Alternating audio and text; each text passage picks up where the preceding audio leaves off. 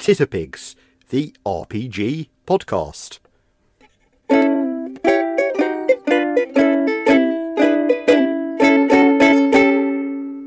I getting paid for this one?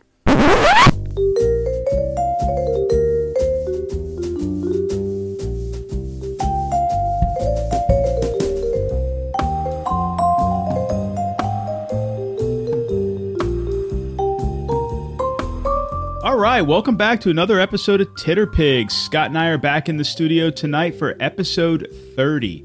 Holy shit, Scott. 3 0. we are getting old.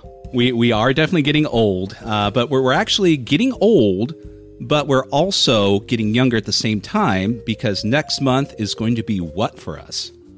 We are going to celebrate the terrible twos. The terrible twos. The, we've been doing this this silly little podcast that uh, for over two years now, and uh, with with that comes the ability we can now go pee pee by ourselves. Uh, we we we can put our shoes on, although we don't know how to tie them yet. But uh, I got Velcro, bro. it- well, lazy ass. Uh, I, actually, I, I probably wore cowboy boots at that time too because it was the '80s. The slip ons. But yeah, so so 30 years old and two years uh, uh, doing this this podcast, this grand experiment of ours that uh, justifies our um our middle aged. Um, uh, what you- Existence, our midlife crises. our midlife crisis, yes. And who who would have thought that uh, you know two white guys with grain beers would do a podcast for the midlife crisis? Hmm. yeah, I don't know. I mean, I've never. But here we one. are, Yeah. coming up on two years. This is our 30th episode. We're going strong. Yeah. We've got a good, solid listener base. So thanks, everybody, for listening. We really appreciate it. Yes, absolutely, absolutely. So, so let's get into episode thirty. Let's let's let's have a little little discussion here about something that might Let's be gr- do this. grinding our gears for a little bit before we actually get into our interview. Uh, but uh, so yeah, so again, I'm going to throw the ball back at you for a layup. What are we going to talk about first? All right. So, in our opening segment for this episode, uh, if listeners for, might remember that we talked about in episode 29 our Ennie picks uh, for the 2023 Ennies in the various categories. We had two special guests with us. Yes. and we all threw out our specific hopes and dreams for each category, what our personal preferences were, and some of them were were chosen by the the general population that voted. Uh, some of our hopes and dreams were dashed on the rocks of Right. well, Yeah. Well, um, the p- general public. well which But we're gonna go ahead. What's that? No, I said, I said we actually the, these our hopes or dreams were dashed live because we we did watch them. Well, let, I- let me backtrack a little bit. I know you and other people watched them live, and you told me the next day that I did also, but I don't remember any of it. Uh, Well, that's because you were drunker than a skunk, and your eyes weren't crossed; they were counter crossed. You were I- looking I- sideways. It was beautiful. oh, I, and I'm sure I was demure, quiet, no shouting, no no no Your head babbling kept on. banging on your microphone. We had to mute you a few times. Well, But I- anyways, yes, listeners, uh, we are going to um, we're going to kind of reach back and we want to we want to revisit. Yeah. uh, and talk about some of the nominees and the silver and gold winners, and give a, and then also give a couple of shout outs uh, to some winners. Right. Um, and then from that, we'll probably roll into our main segment. So, Yeah. uh, Scott, who are we gonna? Which category are we gonna talk about first? Well, the, the first one I'm going to talk about is is one that is a favorite of mine. I, as people may know, I'm a big tabletop RPG art fan, and I do feel that art is important in in all things, in in your books, in your adventures, and things that you do. It's it's what's going to draw you in, and especially a cover. So, what we're going to talk about first is the best art nomination for a cover. So we we have uh, the nominees were Blackbirds uh, by Dave Raposa, uh, Historica Arcanum by Yagmir Kayak. Sorry if I mispronounced that. Uh, Shiver Gothic, uh, Secrets of Spire Home Special Edition by Ben Alexander. Swords of the Serpentine, or Teen, if you're here in the States, uh, by Jerome uh, Huguenin, and Xanadu, a Nibiru expansion by Piotr uh, Ga- Gajda, Gaj- Gadda, uh, Gajda, Gajda. Yeah, I I think. yeah. I mean, again, sorry for butchering your name, but we we try. So, those are the nominees, Keith. Uh, who won? So coming in at in the silver category or silver winner was Swords of the Serpentine, and for the gold was Historica Arcanum. Right Now for for those of us that voted or anybody any of the listeners that abstained from voting or maybe just looked at the the collage of the, collage. covers, yeah, you you may recall that Historica uh, Arcanum Mm-hmm. is the one that was a skull. It was a it was a beautiful looking skull, but it had a painted on mustache. It just looked kind of silly, in my opinion. yeah. Um, I, I don't know. There were there were better covers than than that. Uh, and Swords of the Serpentine, in my opinion, is an okay cover, but it was the least attractive cover of the five. I I will I I, I will kind of uh, disagree slightly because uh, again. I- you know uh, historic arcanum uh, do, no one voted for that at least in our group uh, that I can recall. None Um, of us did. Yeah, that wasn't the top. And again, this is not detracting from the skill uh, that is required to do, do the to, to do these covers. But of course, you're voting for your favorite one, the ones you think looks the best. It is art and it's subjective. Anyways, it's a skull With fangs. uh, with fangs and a mustache, and, and mind you, a very well drawn skull on And a red fez. in a relatively you know a, a black background with you know silver lettering and and a you know and a and a uh, a frame you know surrounding the skull. I'm not looking at. it, I'm just going off of memory. But yeah, I just I don't know. It just kind of boggled my mind. Like, I mean, not not first off, we didn't vote for it. Second, it's like um, I can think of a few other that might want to be here besides this, and yet it won What gold. did you vote for? What, Uh, what was your what was what was your pick? Mine was Blackbirds. Blackbirds. Okay, I thought you and um, I think James voted for Blackbirds too. He was Mm-hmm. one of our special guests, and myself and Lloyd, Mm-hmm. if I recall correctly, we both voted for Xanadu. Yes. Yes. But my second choice and and kind of like runner up special mention was Shiver. I thought it was just Yeah. it has this uh, aesthetic to it that's just visually very pleasing. yeah. So But nobody chose Swords of the Serpentine because it's it's just an it's an okay cover. It's not bad. Mm-hmm. Just like Historica and uh, Arcanum is not bad. It's just there are better choices. right, but it was a shocker. It was a shocker. Yeah. This is this is That was probably up, that that was what like in sports that's an upset. You it's, know. it- it's an upset. This was probably the one, the first one that I banged my head against the mic over. Just like, are you effing kidding me? Uh, yeah. So yeah, Those were some of the words you used. Yes. it, it was it was an upset but but again um, art is subjective Uh, all of these nominations are very talented in in their own right but personally Right. speaking neither of us felt that you know the gold winner should have been given to historica arcanum so right. and please metis creative do not uh, unsubscribe from our podcast uh, We still love you. yes we still love you and it's just it's it's you know it's just personal uh, opinion on art so Yeah. all right Don't take it personally. Yeah. Okay. I think we're gonna jump over to best cartography because we all had some some opinions on the cartography on the cartography Yes. front. um, so in this category, there was the Blade Runner RPG starter set from Free League by Christian Granath. Uh, the campaign builder cities and towns maps folio from Cobalt Press uh, by Sarah Morris, John Pintar, and Tommy Salama. Salalama. I- salama Salama. If I'm Yeah. mispronouncing any of this, anybody, I apologize. Uh, Claw Claw Atlas, new maps for Beak, Feather, and Bone from Possible World Games yeah uh, by Jonathan Yee.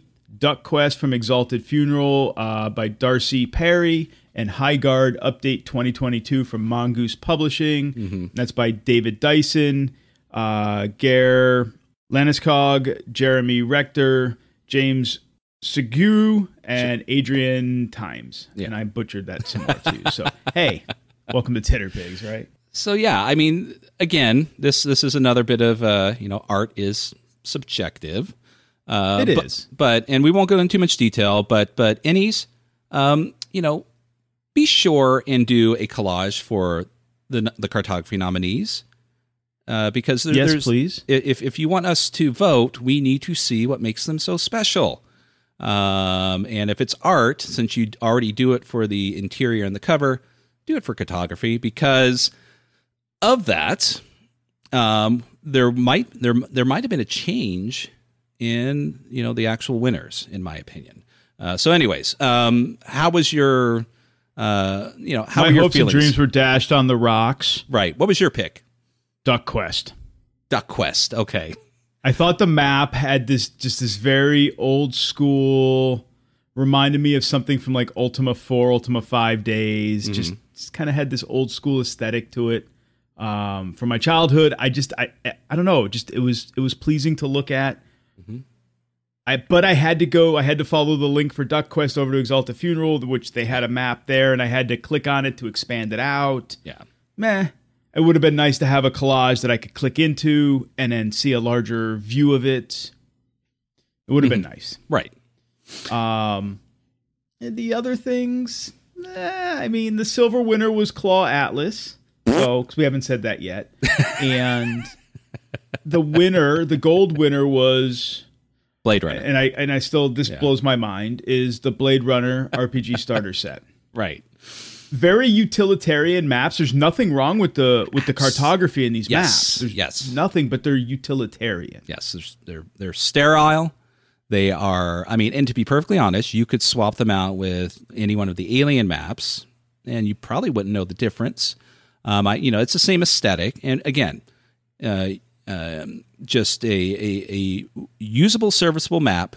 Uh, you know, detailed in itself. If I was looking at a computer of a top-down Right. map on a video game, that, that would be perfect, and that's the aesthetic they're, they're looking for but again, cartography is is one part usability and other part one part art, as far as I'm concerned. Um, so Right. But nothing sets it for that for the gold winner, nothing sets it, in my opinion, again, just Keith's opinion. Right. Nothing sets it above and beyond anything else that was there. Yeah. At least with the Duck Quest, in my opinion, it, mm-hmm. it had usability, functionality. It was a a world map. It, it- you know, it had mm-hmm. things on the map. It would it had labels. I mean, it it wasn't just you know utilitarian. Yeah. It, it had a, a, a bigger, broader appeal and feel to it. Am- Again, just my opinion, but yeah, but but I do feel because Claw Atlas to me that that's I didn't I didn't pick that. In fact, that would have been the bottom of my list. Think James did. uh, again, not because of anything other than the fact that out of the, out of the five, I just felt their maps were a bit boring. Uh, you know, they they were black and white. They were a bit um, adolescent in their design, and maybe that's the aesthetic they were going for. It is. But but if you hold that up, you know, it, there's maps in there. If you hold that map up to the world map of Duck Quest, there's no comparison. Yeah. Uh, true Duck, story. Duck Quest, it, you know, just just outshines it in in all areas. But yeah, so another one that was not as upsetting as some of the other categories, but was just kind of like, what? Because I I think I voted for Blade Runner as the silver winner, just because out of you know all the others we couldn't see them um, for the Fair. most part, uh, and I I had played the game so I knew them, but uh, still it, it it shocked me that it was the gold winner too. Yeah.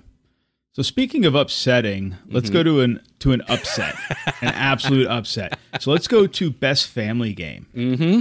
Who was in this? What was in the category, Scott? Who were the nominees? Well, we have Avatar Legends, the role playing game starter set uh, by Magpie Games. We have Color My Quest by Dice Up Games.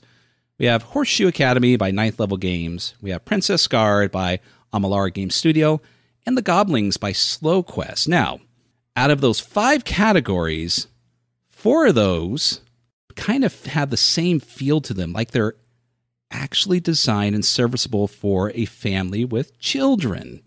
One of them, not so much. Ooh, ooh, ooh, ooh! Mr. Carter, Mr. Carter, pick me, pick me. sure, I can sure. figure it out. Yeah, what is it? Uh, I, I, I'm gonna say it's Color My Quest. Eh, wrong. Oh, sorry, Mr. Carter. See me Would after it be class. Avatar Legend? I, I mean, yeah, and Yeah. the the gold winner, Avatar Legend. Um, So Told you it was a shocker. you banged your head on your microphone and your desk a few times. Yes, I can still see the thump, the the bruise and the bump on your head. I mean, Color My Quest is specifically designed for you and your kids and your family to have a good time as an introduction to role playing games. Uh, Princess Guard maybe a little bit step up. Uh, Horseshoe Academy the same way. The Goblins, but they all seem to be slotted specifically for younger children. Avatar, yeah, that like six to ten year old Yeah. you play with your kids it's meant for parents to play with their children truly the embodiment of family games right. avatar legends you you yes you can play with your family i can hell i can play any game with my with my granddaughter and and my kids that's fine Right.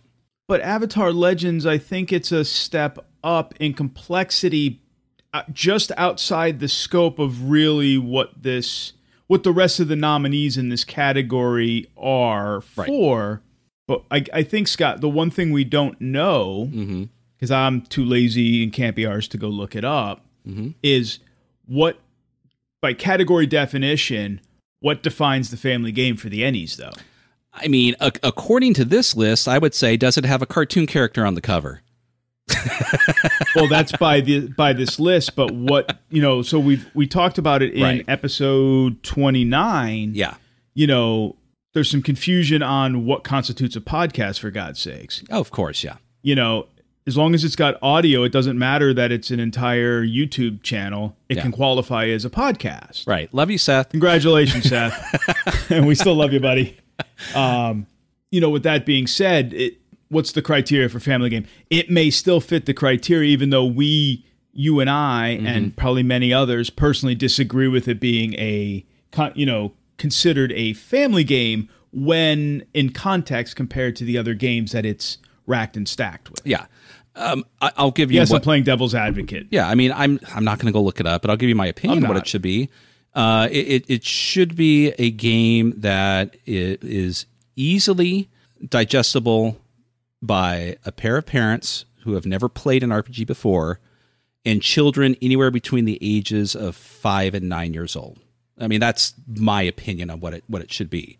Um, just because it has starter in the name and a cartoon character on the cover, and because it's on a a children's network, but let's be honest, Nickelodeon really hasn't been a children's network since you and I were children. Um, that it's not necessarily a family gamer product. So yeah, I mean that's that's that, that's just it. It's it's just it's I think there's a bit of definition, and this has been a, a point of contention for years with the Ennies. It's just you know the title of the category versus what the hell do they mean by that? Um, and I don't think there's ever been a year where everyone fully agreed that the nominees underneath specific uh, category titles, people weren't she- were, weren't scratching their head at one. Going, So I just brought it up. So Yeah. just to Okay. continue the conversation, Yeah. since we, we we are talking about it. So best family game or product Mm-hmm. award for the best role playing game or product that can be played as a family. So I think Kult would be a good family game. Absolutely. I mean, any game you and I know, any game you can modify the rules to play with your family, and and it's also up to what you what content you feel that your children can can handle. Me Right. personally, Kult right out of the box for your five year old granddaughter, no problem. Um, Chef's kiss, baby. yeah. I mean, Uh, maybe not so much, but right? Yes, but the point being, there is no there's no definition to it. right. to say that it's uh, under 18 or under you know it needs to be PG rated or or whatever. So any game could be could be lumped into that Play with your category. Yeah, exactly. So, So- yeah, again, Ennies get your shit together. I, I know, I know. Just, just, just It's my gripe every year. Yeah. All right.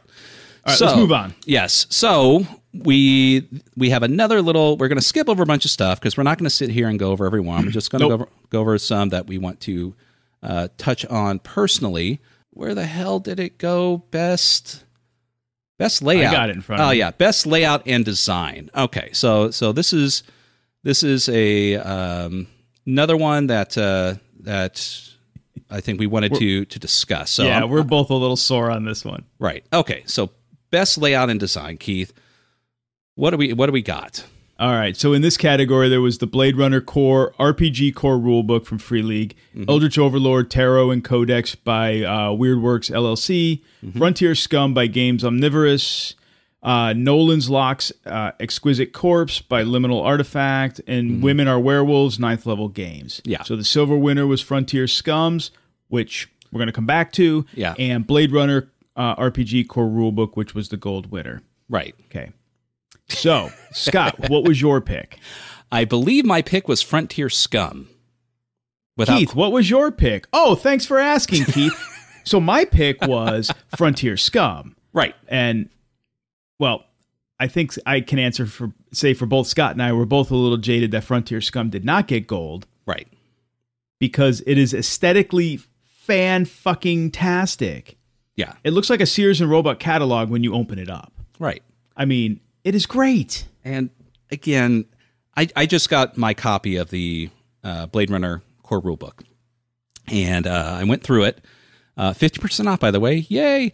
Uh, and again, Free League does have really good aesthetics with their layout. They and, do. and design, but let's be honest, they are a they they are a bit. They do have it as a bit of a Free League template, if you know what I mean the aesthetics for Blade Runner do carry a bit of the Blade Runner movie, um, you know, aesthetics and feel to it, but the artwork is still Blade Runner, but it's by the artist who does a lot of their other stuff. Um, the the layout the is looks. I mean, again, if you open, if I showed you a page from Blade Runner and a page from page from Alien, I guarantee you there'll be a page where you're like, I don't know which which it's from. Uh, if there wasn't like you know Alien in the name. There, there, there's some uh, very discrete similarities, Yes. and there's some very overt similarities between the two. Although, Yes. but there are some distinctions. Yes. no, no doubt. But I mean, you you open up a free league book. I, most people who who enjoy free league, you know, this is a free league book. Uh, Oh yeah, there's no doubt what a free league book looks like. It it has a a visual appeal to Mm-hmm. it that is distinct unto itself. You know Vaesen books when you look at a Vaesen book. Right. You know uh, some of their other Year Zero books, like Mutant Year Zero product line. You know when you open up any of the uh, Mutant Year 0 Mm-hmm. variants in that product line, you know you're looking at one of the Mutant Year Zero books. right. But layout and design, again, it's just not um, utilitarian, right? Uh, it's part of it, but you, layout and design also has an artistic quality to it. Yeah. Um, and I, I do, even though as good as Blade Runner RPG Core Rulebook is, Frontier Scum, hands down, uh, just outshines it uh, to the nth degree. I, I think so. yeah. So this this one It just this, ticks those boxes. and again, this this was I was probably deep into the live watching we were doing, and uh, you know, I I I'm you you could have told me that I I shouted for Blade Runner RPG Core Rulebook to win, and I would have believed you. So, but anyways, No, you were banging your head against the desk. yeah, that's All that- right. yeah. Let's move on. Yeah, so that was those are the four categories we wanted to kind of dip our feet back into and Mm-hmm. take a moment to bitch moan and complain about. But we do want to give uh, just a couple of quick shout outs to some folks, Yes. some nominees and some winners. Um, the first one is uh, in the best rules category. Uh, Scott, who do we want to give a shout out to? We want to give a shout out to uh, the wonderful people who designed, wrote, and created Rivers of London, the role playing game.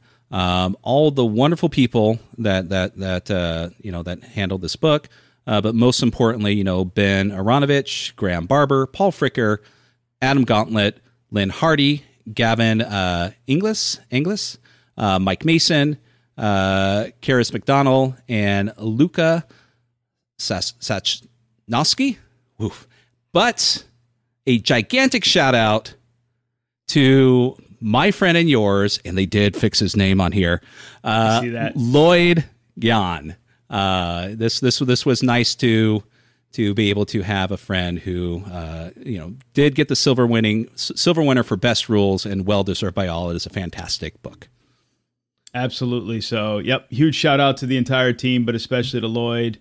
And and Congrats, Lloyd. And also a big shout out to the Ennie webmaster for fixing his name. Uh, Yes. yes. All right. And then the last thing we want to do is just a general shout out to everybody, uh, uh, all the nominees in the product of the year category. Uh, in that category, there was Broken Tales from the World Anvil Publishing, Eldritch Overlord, Tarot and Codex from Weirdworks LLC, Fabula Ultima Core Rulebook from Need Games. They were the silver winner, by the way. Flabbergasted, the uh, Wanderers uh, by the Wanderers Tome, Household by Two Little Mice or from Two Little Mice, Journeys through the Radiant Citadel from Wizards of the Coast, Rivers of London, the role playing game from Chaosium, Swords of the Serpentine from Pelgrane Press, Trophy RPG box set uh, from the Gauntlet Publishing Community and Hedge Hedge Maze Press, and Vaesen RPG, Mythic Britain and Ireland from Free League Publishing, which was the gold winner. So shout out to all 10 of those. All fantastic nominees, all worthy of being there. And the gold, the silver, as I said, was Fabula Ultima, which I then proceeded to go out and pick up for my son because he loves uh, Japanese um, video games and JRPG stuff. So I got it for him.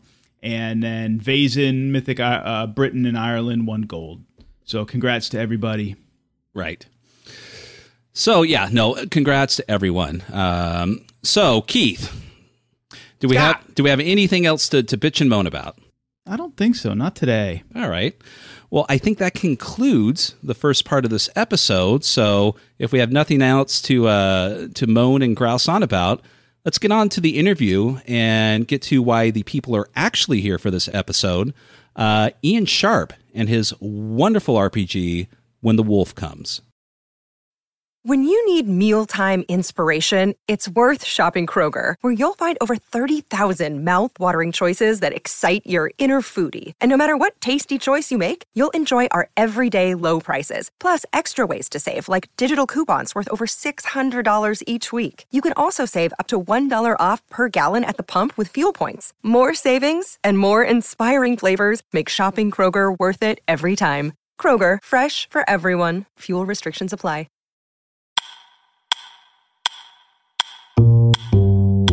Hello, listeners. Scott here, and I hope you are enjoying this episode of Titterpigs. Do you know that we're now monetized on Spotify? That's right. For as little as 99 cents a month, you can help sustain future episodes and other special events. All you need to do is go to our Spotify homepage, click the About section, and there you will find the support link, or click the link in the description. Know that Keith and I really appreciate any support we get from our listeners, no matter if it's a bit of pocket change or simply sharing Titterpigs with other people. And now, back to the episode.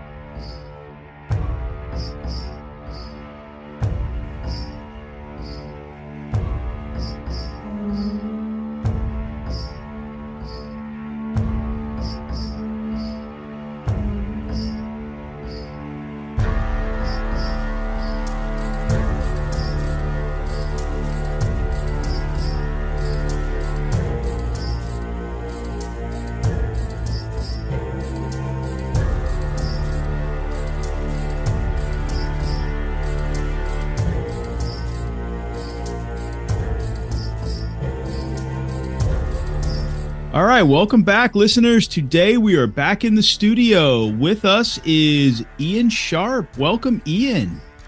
Thank you very much for having me on. Awesome. Yeah, no, welcome aboard. It, it's nice to have you here. And uh, we'd like to. Uh, oh, there, there is a there's a cattail uh, on the Yes. screen, listeners. It, this makes for good podcasting, but uh, anyways, we have to point that out. Uh, this will stay in the episode too because you know she's now officially the third titter pig. Uh, Oh, anyways, Ian. think that the, the, the tail is signaling. You know, it's a bit like uh, it's a bit like semaphore, a bit, a bit like flags. It's giving me all kinds of cues and indications. Absolutely.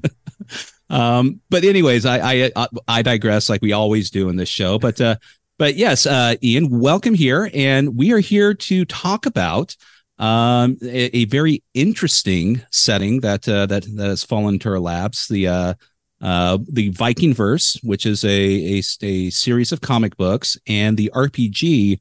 Uh, when the wolves come, that uh, that were in- inspired uh, by these by these comics, but um, but before we dive into that, uh, we tend to use the we do the usual rigor rigmarole. For our listeners for who are interested in your background and your introduction to gaming. So, uh, what was little Ian's uh, first dive into the uh, role playing game world? Well, hopefully, it's a rigmarole and not rigor mortis. But um, the the first thing that I picked up when I was a kid was uh, AD&D Second Edition, I suppose. Although I did have the red box, the old. You, again, because I come from the UK, you might you might have gleaned that from my golden tonsils here. But the um, in the UK, we had the red basic D and D box, and I, at age twelve, I remember running a D and D club, and there was an adventure in that box, which was this you know, usual kobolds and carrion crawlers and you know, you'd, you'd, assemble your party and wander into that dungeon. And because I was quite new and learning, I took a whole class of 32 people through that dungeon and didn't have the wherewithal or the savvy to realize that I needed to kind of upgrade the number of kobolds. So, you know, as you can imagine, taking a, a small army of 32 12 year olds with crossbows and short swords made short work of the one carrion crawler of four kobolds. and, and that was that. And I think the next week, not so many people came back to D and D clubs, but uh, that was that was where it all started. But the the, the, the kind of inspiration for uh, me as a kid was Warhammer. I got mm-hmm. into Warhammer, Warhammer Fantasy role play. I preferred that dark, gritty, old world European fantasy to the high fantasy of um, of D and D. Mm-hmm. Um, you know, I, and so we played many campaigns uh, of Warhammer. Played a lot of the tabletop battle stuff.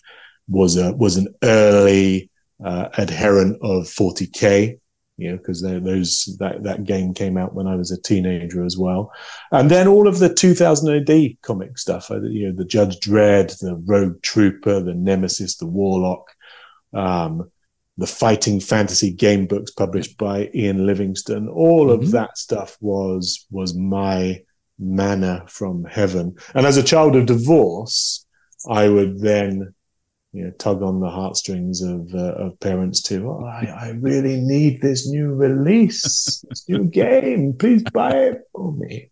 And sorry for that, mother and father, if you ever listen to the podcast. that's, that's just how manipulative I was as a small child. Oh, I I, I get that. My my mother had a uh, a a ruling precedent for me my me and my brothers was she always she always wanted us to be readers. And there was a rule in the house you know if if if there if you ever if there ever was a book that you wanted um, and it wasn't available at the library we would do our best to get it for you because she wanted us to enjoy uh you know the love of reading like she was. Well of course the same manipulation occurred well of course it did. mother this you got to you understand once i opened the box inside is reading materials like you couldn't even imagine she's like but it's a game i'm like but I'm reading. And so the poll was, you know, the you know the the tug of war began, and eventually I I, I won over. But yeah, yeah that, you know, listen, we we wouldn't know words like prestidigitation if we mm-hmm. hadn't played D and D, right? We you, the D and D does teach you uh, a rich and and wild vocabulary of you know just just the strangest words. And and i'll just you know just i'll pivot slightly to this because it is it, oh, i think it's interesting. Just some mm-hmm. of the words for that we use in role playing whether it's you know cleric or barbarian or mage all of these are actually really old words right they're the the, the role players and authors have, have tugged from history you know, a, a paladin, for example, was the uh, the royal guard of the palace, and that's you know that's where we get the the, the paladin from. It's a French word. We're familiar with the the bards um, and the the druids and where they come from the Celtic mythology, but uh, you know everything barbarian. That's a Greek word. Mage comes from the the uh, the Persian tradition. And then there are some keywords that come from the Norse tradition, which you know, which we can wax lyrical about later. You know, fighter is a very old English word. Thief is an old English word. Old, you know, stems from the Old Norse, the kissing cousin language. Um, you know, the uh, of you know, of course, the berserk and things like that. But there, all of these things are just really old words, and and we wouldn't use them in our role playing lexicon if we weren't all inherently fascinated by language and and how it sounds and how cool it is and how it brings things to life. So I completely get it. You know, reading um, just unlocks all of that imagination. There's so mm-hmm. many great etymological discussions that can come from RPG. Right, and but I, I do wish uh, at least the the earlier books did provide uh, pronunciation guides for a lot of the words because there's nothing more embarrassing than when you utilize one of these words in front of a group of people and realize that you've been mispronouncing, you know, the, these wonderful words for many, many years, and no one had the heart to tell you that, you know, you you've been embarrassing yourself since you were 19. Um, well, Scott, Scott, can you give us an example? yeah, oh, which was your worst? Oh, I, I'd I'd have to. Oh, oh God, I I know I was mis- mispronouncing. Was it uh, homunculus? Um, I don't remember how I was saying it incorrect. I'm dyslexic. So a lot of times the way I read words, I will miss letters or something, and then it will just stick over time because I'm pronouncing it in my head. Oh. And until I finally say the word out loud in front of a group of people. And I, I, I remember that I had mispronounced that. I don't remember how badly it was, but that was one that stuck in my mind so much so that you know you know homunculus homunculi homunculi whatever um, that was one that i wanted to maintain in in my brain to never embarrass myself again but it, it will still continue there, there there'll be many there's a good one from our table where uh, where someone was very convinced that the word phlegm which is you know a difficult word to spell was pronounced phlegm um, and you know, spraying splegum over people when you cough is uh, was was interesting. But the, the the thing is, you know, again, separated by a common language because I'm mm-hmm. from across the across the water. Um, mm-hmm. You know, you say beta, but but I say beta, and so do uh, technically the ancient Greeks say beta as well. And mm-hmm. I've never been able to fathom how somehow in North America everyone says beta when it just clearly isn't and never was. Is Peter. So you can introduce that, and, the, and don't get me started on on aluminum, aluminium. oh my god! Every have... single part of the periodic table ends IUM. It's kind of obvious. Aluminum, yeah. just that's a spelling mistake that Mr. Webster made when he did his we, dictionary. I know what Keith is going to say. Go ahead, Keith. We we have had this discussion on many occasions in our Friday night pubs, which are predominantly Brits. UK, yeah. Yeah. and Scott and I are the token Americans. There's a couple of token Canadians. Yeah. Yes. And yeah, we're, but, we're we're the odd people out. Yeah. But, we're annoying like that, the British, just pointing out spelling mistakes wherever we go. Yeah. I mean, but at, at the end of the day, we have a nice pint and we all get along and listen to the uh, the rock stylings of ZZ Top. Uh, but uh, yeah, so yeah, yeah. Um, well, that's that's that's that's a good one. That's a good that's a good comeback. But but but you know, there's another band called the Beta Band. Uh, who are British when they when they went on tour and everyone was saying you know the the beta band it's like who are these people Is it, we've got we've got these we've got these imposters anyways oh, oh yeah so so i mean interesting because I mean you, you do kind of fall in line with with a lot of the the standard you know the you most people that we know from the UK their their introduction usually was fighting fantasy or or Warhammer. A lot of, I mean D&D or AD&D did fall in line but those usually weren't their first ones. But as you said it did roll into a lot of the other ones you know uh, you know the fighting fantasy and more local authors. Anything that was published or advertised in um, in White Dwarf, you know, roll into Golden Heroes, um, yeah. as you said, Judge Dredd, thing, things like that. So, um, so excuse me, pardon me. Um, so with that, let's let's talk about let's talk about the Viking verse. Uh, the inspiration for this, and you know, I understand that you you are the author of it. It is a comic. I mean, it is presented as a comic book. Uh, so, believe... so, there's let me just jump in there because there's no, a ahead, series, there's a couple of novels and then a series of comics. So okay, the novel uh, the first novel I started writing in 2016 Mhm. um, called The All Father Paradox. Okay. And that was followed by Loki's Wager um, Okay. in 2019. And we can, I can dive into those a little bit. The, the, the Jotun War series is the comic. Okay, Um, so the Jotun War series is, um, you know, a kind of alter all of all of them are set in this alternative timeline where Mhm. the, the Norse never Christianized, and so roll on to the present day, and you know they not only sail the seas but the stars as well, um, and there is a whole alternate timeline mapped out and included in the RPG that we just launched, based upon this uh, setting, which is When the Wolf Comes, um, which is uh, then powered by Rob Schwalb's Shadow of the Demon Lord rule set. And so that's come out this week and is on drive through uh, RPG in PDF form. Um, all of the books exist as physical things. When the Wolf Comes will exist as a physical book uh, uh, uh, shortly as well. We just got to get rid of the the last few errata um, Mhm. by you know throwing it out to um, uh, uh, proofreaders in in the public sphere. They you know many eyes many eyes make light work.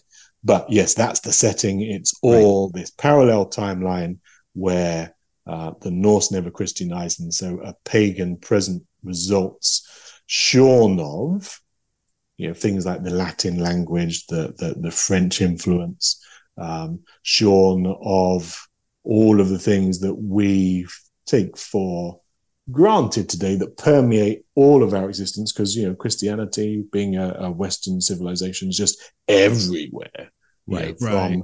from saying childhood prayers to you know to you know saying amen to the kids saying grace to celebrating easter and christmas and all of those things. And i've stripped all of that away to try and create as plausible a pagan uh, present setting as possible. So inspiration wise for this i mean why you know why the norse aspect of it? Was this something that you've been interested in for some time or is this is this uh just essentially something that came to you I, i'm interested to, to see why you chose this particular aspect for your alternative history Yeah, so there's a few answers to that. The first is is that um, when I started writing the novels, I suffered my own personal Ragnarok. Um, Ragnarok being the twilight of the gods, and not to put myself quite in the same category as Odin and Thor. Um, impressive though my physique is, um, the I, I, I lost a company um, that went down the, the tubes. Brexit was happening. Um, you know, uh, Mr. Trump was elected all in that same year, and it did really feel like uh, you know the the world had been thrown to the wolves. Of course, you know Ragnarok continues on a daily basis now that the planet is burning and. Uh, you know the inflation is going sky high. So we, you know it's just you, but that's the essence of ragnarok right? It's this Right. cyclical thing. It's this uh fated end. Um and so i just like playing with that. I, so i came up with this notion that you know odin the the all father um who knows from you know knows in his bones knows for all of his existence that he is fated to be swallowed by the wolf. Right? so you you you you wake up every day and you know that at some point you're going to be eaten by the wolf and there's no way around it. So i'd like to that the toying with the idea of how do you how do you get a do-over how do you get to uh you know hit the restart button? How do you get to um try again. And I play a lot of video games. I worked for Electronic Arts for a long time, worked for Atari. Um, so, you know, come out of video games and you know, with those you get to restart.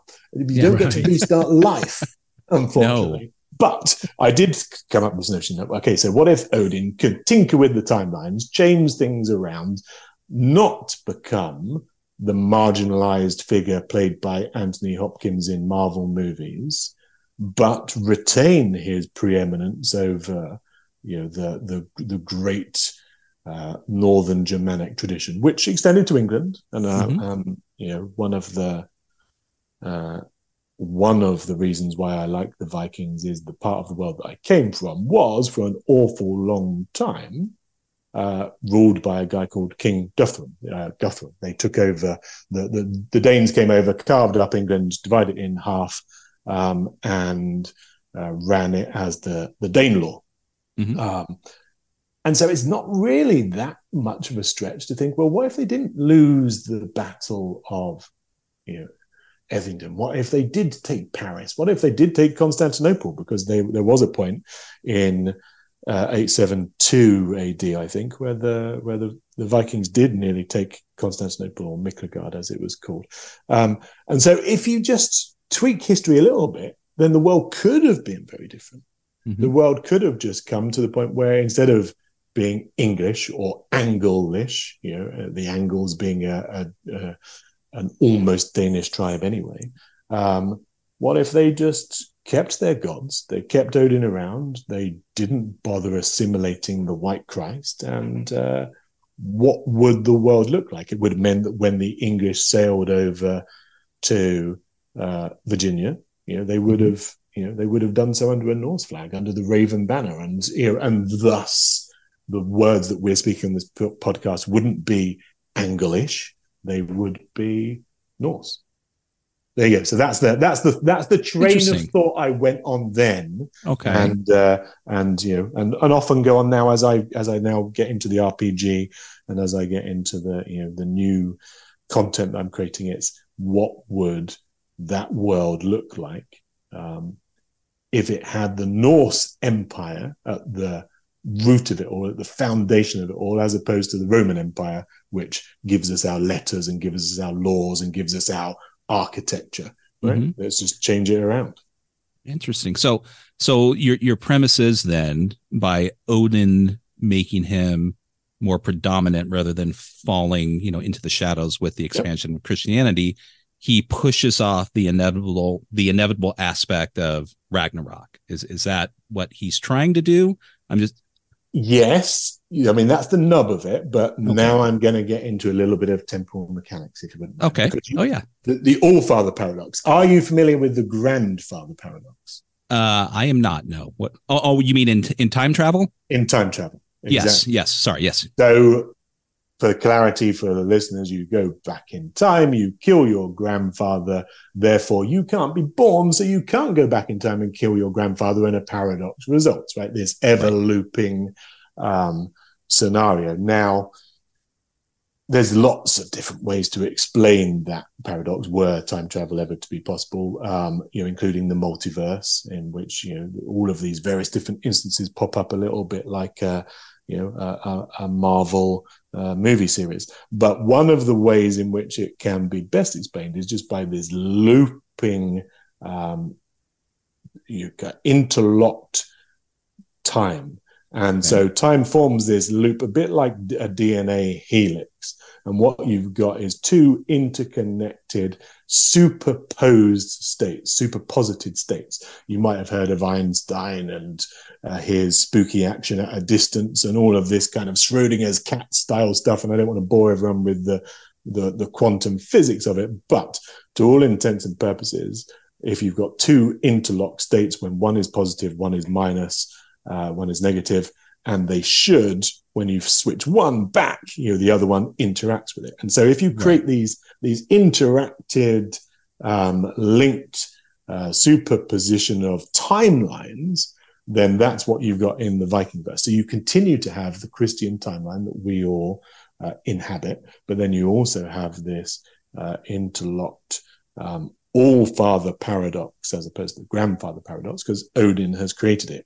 Odin accelerates the the uh, the technological focus of the Norsemen. Um, and so he, you know, he gives them gunpowder uh, a little bit ahead of time. And one of I'll give you an example of what that means. So in the 2nd book, Loki's Wager, um, in our history, there is this, uh, you know, everyone's heard about Genghis Khan and the Mongol horde. They sweep out of uh, Asia. They they get all the way to the gates of Vienna, and they put all of what we now know as Russia under the Tatar yoke, right? And there's this there's this you know it's just a, this epoch defining period of history. Um, now, what people might not know is that the, the Kievan Rus and you know the, the Kiev that is under threat right now from the Russian war, um, you know that was all. It was called the Kievan Rus because it was part of the kind of the extended Norse orbit. Kings like Vladimir, uh, you know, Vladimir is actually a, you know, originally a Norse name, Valdemar, same as Voldemort uh, Voldemort from uh, from Harry Potter. Right? They're all right. they're all very much linked. They're just versions right. of the same. Same as Ian is Scottish for John, and Irish is Sean for John, and you know. So all of these names are linked. My point with this is that if you took that to its logical conclusion, instead of the Kievan Rus being a dysfunctional satellite state that was Slavicized, mm-hmm. being overrun by the Mongol horde, if it were part of a fledgling Norse empire, then suddenly uh, there was more of a super state. Then suddenly you've got this great clash of shield wall of the Norse versus horse archer. Mm-hmm. And you know, so I play around with that. I tell that story about how the Norse uh, defend and win the siege of Kiev um, back in uh, 1281, I want to say.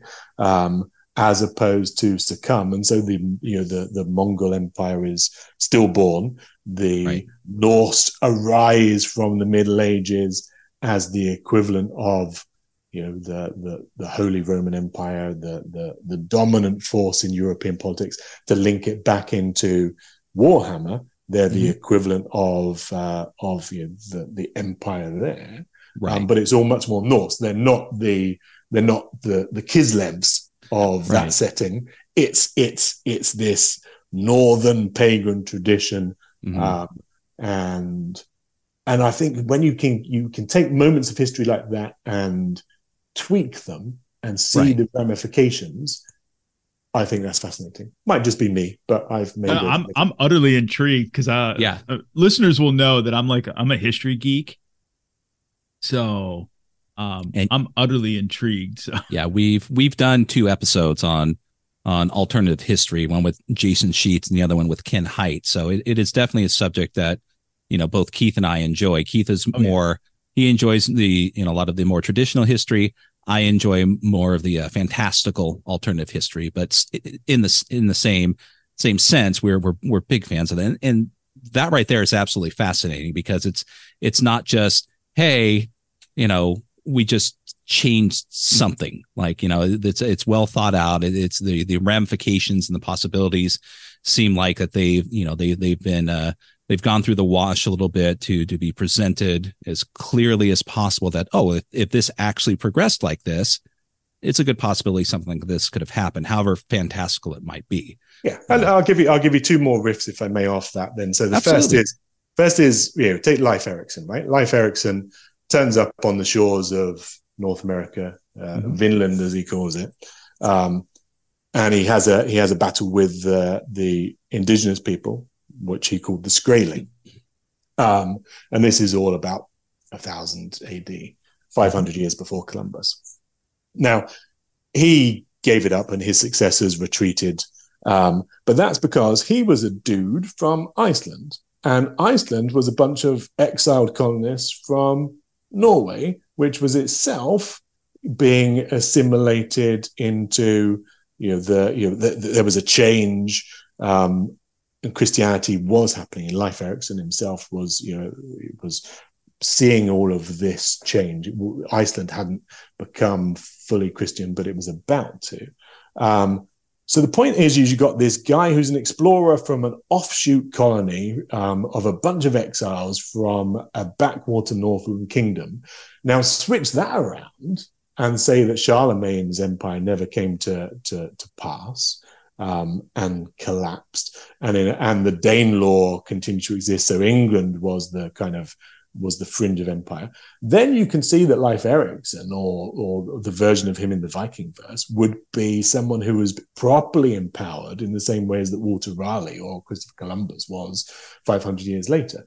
And you can see that Vinland um, would have been properly colonized a lot a lot earlier. So yes, to your point, I have tried to get the the uh, history right. There was a guy. There's a famous historian called Arnold Toynbee um, who wrote the the study of history. The, this this massive thirteen volume um, uh, text, and one of the things that he puts in one of his appendixes is is the is he does this first piece of counterfactual history, which is the abortive birthright or the, the, the, forfeited birthright of the abortive Scandinavian civilization. And it's a few, you know, a, a few pages long, but that was really one thing that triggered with me as well. That this great historian had thought about, well, they were so close to doing all these things and then just didn't. but I'll give you, to, because I know that you're a bit more fantastical, I don't want people to think that I've just weighed this down in uh, you know the deepest darkest history there are fantastical elements because any good rpg has to have uh, you know a magic system for example. Right. And there has to be some kind of fantastical about this universe. Um you know so when you get into the jotun war the jotun war is a retreading of you know, Vietnam and World War II and all of the all of the seismic battles of the last century, but it's told through the Norse lens, the Norse lens looking at these Norse nightmares, the Jotnar, who were the giants of Norse myth. Uh, giants being a French word, um, you know, and we'll get onto elves and dwarves in a minute. But um, the the Jotnar are recast um, as kind of Christian avenging angels, and the you know they use the DNA to to create these creatures genetically, and it enters this world spanning war. So it's not World War II; it's the it's the world spanning war, the Heimar, the nine home worlds of Norse mythology, and so it does take on this titanic uh, world spanning. Uh, fight, and that's where you start to bring in the fantastical elements. That's where you start to bring in um, you know, my equivalent of hyperdrive, which is mm-hmm. memory drive based upon Hugin and Munin, Odin's, Odin's ravens. So you take all of this mythology, um, and it just becomes the new lens, the new blueprint for how you lay out the pagan present. Because you know, Norsemen wouldn't think about souls; they wouldn't think about angels and demons. You know, sorry, Rob Schwalb. You know, demons are, are, are chucked out now because you think in terms of Jotnar. Um, you mm-hmm. think in terms of uh, you know the the Hugr and the hamr and these Norse traditions for what the multi-part self is. You think you don't think in terms of fireballs and Vancian magic. You think in terms of Seidr and Gand and Galder. And uh, uh but the point is that all of these things were the root of D and D. They were the root mm-hmm. of Warhammer all of this northern magic was what inspired Tolkien. Um, and Tolkien turned it into pointy-eared elves and grumpy dwarves, and he did a masterful job. Don't get me wrong, have you? Right. I'm not saying you know he laid the foundation for everything we know and love, but he also subverted it. He also changed it in creating his epic from those old ancient northern tales and traditions. So what I've tried to do is bring those traditions back to the fore mm-hmm. and then kind of reinterpret the whole fantasy framework through as authentic a Norse lens as I can, given that I'm making it all up. Right. so so the RPG itself, um, the kind of we'll move in and out, of course, you know, so we don't really have you know a set structure with this. But in regards to the RPG, um, what timeline then within the Viking verse does it essentially take place? Because it looks looking at some of the the, the imagery, it look it looks futuristic, like it takes place some someplace farther in the future. At least that's that's a lot of the look that that it, you know that we we uh, from the pictures that we've looked at. Yeah, yeah, understandably. And so again, if you technically it's a pagan present. Technically, it takes place um, in the equivalent of the now. Okay. But it's a very changed now just because Odin has accelerated the timeline. Exactly. Right? Okay. Because he's given um, we shouldn't lose sight of the fact that the Norse were actually not just bloodthirsty Vikings who went on raids. They were a very cultured, technologically advanced people. They sailed the world. They had excellent navigational skills and technology. And if you add to that the compass, in addition to just the kind of lodestones that they had, if you add to that the you know the gunpowder, if you add the stirrup, if you start throwing these things in a little bit earlier, there's no mm-hmm. reason why a very savvy, industrious, um, and wily group of people couldn't you know just embrace these things quicker and uh, and right. you know war being this the the mother of all invention you know give them give a Norseman gunpowder and uh, you know he'll he'll do what the British did rape and pillage the world uh, several mm-hmm. Centuries earlier right, so yeah. so so that's why it feels slightly more technological but the, the, there was this you know the the Norse word for wizard um, is is really they use you know, the, the, first part of it is the wise. They always talk about the wise man, mm-hmm. right? And wizard just is is just like die hard, right? Die hard wizard is wise hard. It really is. The, that's the origin of it. In the same way as Richard is a name that means uh, you know very wealthy, rich hard, you know, and so all of these again, you come back to these this this this language that's at the heart of things. A wizard was the most wise man, and um, all wizardry was is stuff that we didn't understand, and so you get Arnold's, you know, Arthur C. Clarke's third law, um, you know, about the fact that you know technology and magic aren't too far removed, and uh, and so I play with that as well. Um, all of the magic in the world, the spellcraft, is really just um, some version of of technology given its uh, Norse coating. Is it reasonable to assume then, with the accelerated timeline, right, that the Norse got the technological advances earlier than our timeline, our real timeline. So then technology advanced at an earlier rate or at a faster rate so that the imagery that we're looking at, the guns that we see, or these navigational aids that look like computer screens, are things that we as modern day people may see 30 years down the road 50 years 100 years down the road that is that is their equivalent of our modern day here and now right i i think that's fair. Okay. I'm going to throw another wrinkle in just to completely continue to complicate things. Because here's the yes. here's the essence of here's the essence of Norseness, right? Um, you know, if you're they're not a God fearing people. They are a people who believe that the gods are kind of there to be bothered. You know, they're not going to rely on them. You know, they don't. Gods, what have the gods ever done for me? There's no real prayers.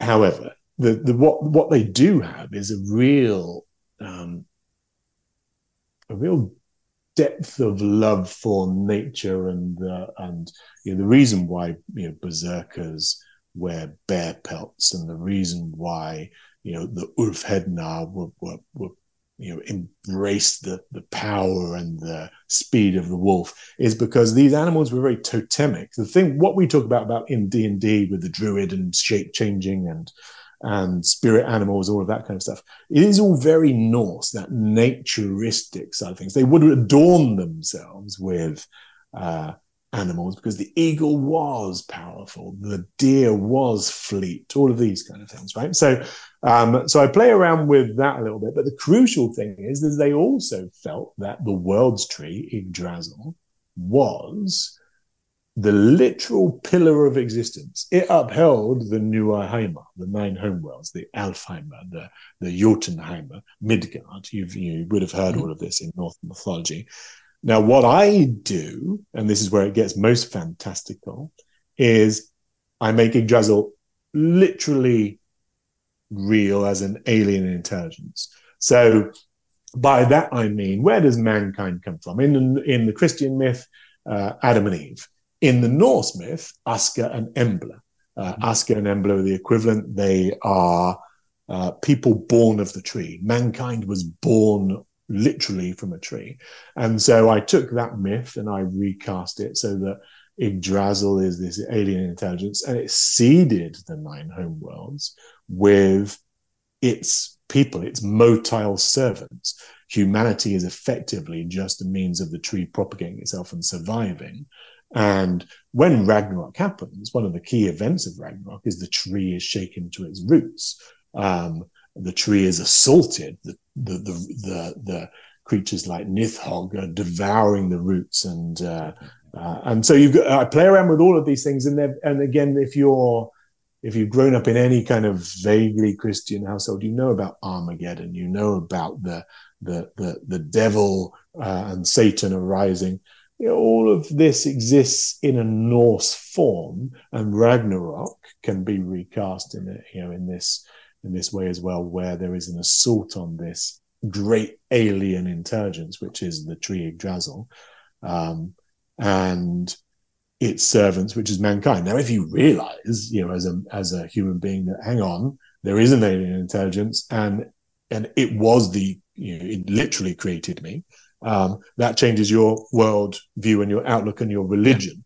And so, uh, yes, I've I've I've banged on a lot about that, so I'll, I'll shut up for a second. But the, that's uh, it's a crucial it's a crucial part of it.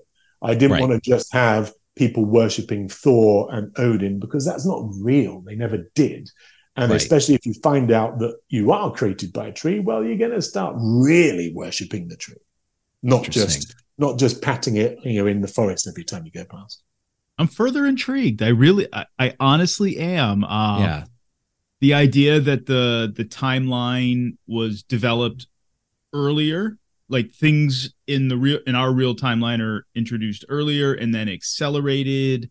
So it creates this al- alternative timeline. I'm i'm really kind of intrigued.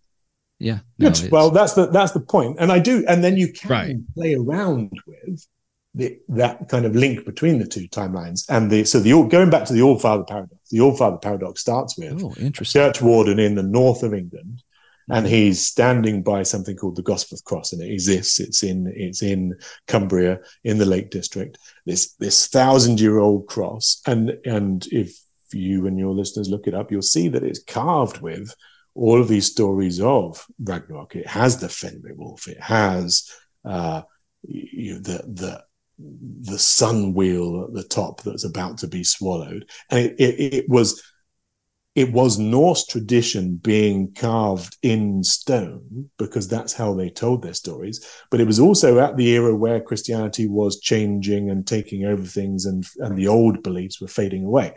So I went to this cross and that was really the inspiration for that part of the story because I have this church warden. is in the grounds of a church, uh, you know, a kind of thousand year old church. Um, they've got these hogback tombs, these amazing ancient tombs that would have buried old Viking chieftains, uh, and they've kind of you know they they're, they're in the church. They're in this this musty, smelly ancient church, and uh, you can touch them. It all feels real. And so I cast this this this was setting as the old church warden. He's the custodian. He looks after this. He has all kinds of visitors. You know, who, who, who visit the north of England. They visit Beatrix Potter's house. Um, they're on the tour of the Lake Districts, and occasionally they see this uh, cross. He's the custodian of this cross. And then Odin comes in. Odin is an old man, he, and we always know that Odin's always in disguise. He's always, you know, appearing in some form or other and testing people. And he turns up and he, you know, he's there and he says, "Well, you've got it all wrong, Church Warden. You know, this cross that tells this story, you know, where I'm from, you know, things went a different way." And so it's like that old poem, right? Um, how you know you can you can you, the path less traveled, right? Um, and and that's where I go because you need someone in the present day with the present understanding to act as that uh, to act as that viewpoint on the Viking verse to say, well, hang on, Bottle for the Black? That's not a real Viking. I know about Ragnvald. I know about Thorstein, but I, I don't, you know, Bottlefur, who's this guy? And mm-hmm. Odin tells him then the story. And as he's telling him the story, the Christian universe starts to vanish. And that might sound a bit hackneyed, but you know, the church yeah. vanishes and the church warden finds himself becoming more and more enmeshed in the alternate reality Mm-hmm. to the point where um, you know the uh, you know that then becomes his mission, you know, to try and uh, restore the balance, so to speak. So that that was that was the original story, and it's Uh-huh. just sprung into this RPG where you can now just inhabit the Viking verse and unleash your inner Viking um, as if you're a modern day uh, hero. Could you? I know Scott's got a question, but I, Oh I no, gotta no, go ahead. Could you play the the role playing game as not as the church warden, but as like as the church warden's transitioning into this kind of juxtaposition between the two timelines, but play out those stories as the the players in the in the story of the church warden and the things that the church wardens experience would would would have been experiencing in the original stories. Yeah, so I'll give you a couple of examples of that. So great minds think alike. So in the in the role playing system, one of the things I added into Rob's Shadow of the Demon Lord rules was this notion of threads of fate, which are in Old Norse Orlog Statir, right? Threads of fate. Orlog is uh, or Orlor um, is the the kind of destiny of man, the inescapable destiny. So the Norse believed that you were just born with inescapable destiny. It was all mapped out for you. You can't fight against your fate, right? Um, so the the notion there is that I give you as games master when you set up a character, I give you this thread of fate, and it could be that you know something from Norse legend like uh, you you ate the heart of a polar bear. Uh, it could be that you you know, just like uh, Thor was thrice cursed by a Norn, right? Or in the case that you know I, I draw from my own books, and it could be that you know you were uh, you you're in the wrong universe. You know you're you're segueing between the two, and you don't understand why all of these pagans are suddenly in charge. Uh, so you can, as a GM, you can exactly create that story. You can have Okay. you know people wandering around, uh, you know the exploring it as interlopers, as aliens, or some of the characters can be that, right? They can be, you know, uh, lost across dimensions. One of my favorite reviews for the whole series was um, that it's American Gods meets Doctor Who, and I'm a big Whovian, big Doctor Who fan. Um, and I love the time travel. I love, I love the TARDIS, and uh, and you know, going back to one of the original series, the Meddling Monk, right? That was uh, Mhm. that was a big uh, a big inspiration as well. Yeah, I, I'm a giant fan of the American God books and a couple of the follow ups to it. And you know, this the series when it lasted and whatnot, it, did a good job. But it it, it was for me uh my introduction to a lot of you know some of the the lore and mythology you know involving because you know the, the the central character it's not a spo- spoiler. It's it's wooten. It's it's it's Odin. Yeah. um and, and it led me to other things and become interested in in um you know immerse myself in in a lot of these things. And, and it led to other religions because it deals with other aspects and whatnot. But uh, that's fascinating because I I've said for years I would love to have a game you know made not unlike something that existed within the American Gods type universe. So that's that's fantastic. Um, that whoever wrote that review is is is is sounds like he's spot on. So that's that's great. Um, the game itself is built upon the I guess the Shadow of the Demon Lord engine. I don't know if that's the official name for it. Um, was that the original concept when you started playing with this this idea? Because when when you created this, was there the the intent to make a role playing game, or was it I'm just going to go ahead and make these novels and then the graphic novel, and then it just kind of naturally progressed into that? Yeah, that's a good question because uh, I mean the the real I started writing books, right? So writing Right. books and comics, and then shortly before the pandemic, I was in Seattle with some buddies over at Wizards of the Coast, um, old EA chums uh, who who had settled there, Right. and they. I was over. I live in Victoria, BC, so it was a ferry ride, Mhm. and we popped in with the kids, and the kids were a bit younger. Um, and I got given the essentials kit, the, you know, that, that box starter pack. And the kids on the ferry back just didn't stop reading it. Um, so you know, and that's the thing, right? D and D RPGs, it is lightning in a bowl. It just Mhm. it's just an imagination factory. And so there and then, and the kids were ten and thirteen at the time, and and I hadn't role played for a while. I played, you know, through college, and then you know uh, was was you know making a living, you know, doing the dishes, all of the other things that just get in the way, um, and but on that ferry ride home, I said, okay, well, I we need to start playing D and D. So we assembled a you know bunches of the kids' friends and started playing, and those groups are still ongoing. And through the pandemic, it was a lifeline for all of those kids and all of the people who came to the table. And so we did, played some multi generational games as well. And so that really was the eye opener for me. And that was why I decided to then write the RPG. And I started working with a guy called Darren Pierce, who was introduced by my publisher. He worked a lot with Rob. We determined that Shadow of the Demon Lord was the spiritual successor to um, Warhammer, and Mhm. you know, and, and all of the things that were in my DNA, um, and love D and D as I do. It, you know, it is isn't the most elegant system, and it does start to become hackneyed, and I can't abide pointy-eared elves and short dwarves because they're not mythologically accurate. Right. Uh, and so um you know it was a it was put in touch with rob and then started to work out how to apply mm, that vision i had of the viking verse to his rule set and uh that was a that you know it was a great system um but you know uh, making an rpg Holy moly. I thought that writing a novel was a marathon.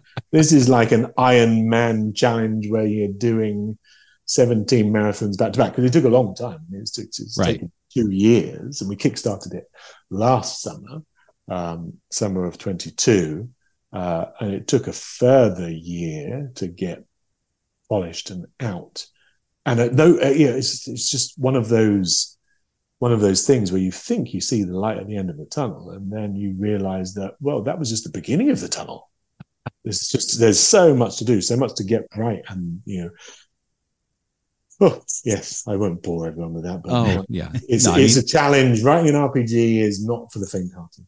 if if if you wanted if anyone wants an interesting insight to what you know what it is like to uh helm you know the the creation and the the the continuing support of an rpg just pop on rob's uh facebook and you can see every other day a, a wonderful look into the um the aspects the the the, the jubilation and also things that uh you know cause your hair to fall out uh, at an early age because he's he definitely rides the roller coaster of that and it's it, it he kind of Yes, he does. he removes he removes the veil it's not just we have an idea and i'm going to get together with plant friends we're going to roll dice it's going to be Yeah. perfect and it'll be up on kickstarter and everyone will be happy and there'll be no complaints and it'll be published on time and and yay uh Yeah. so I, I- I, think it's I think it's actually his birthday. This day that we're recording, I think Oh. it's his birthday.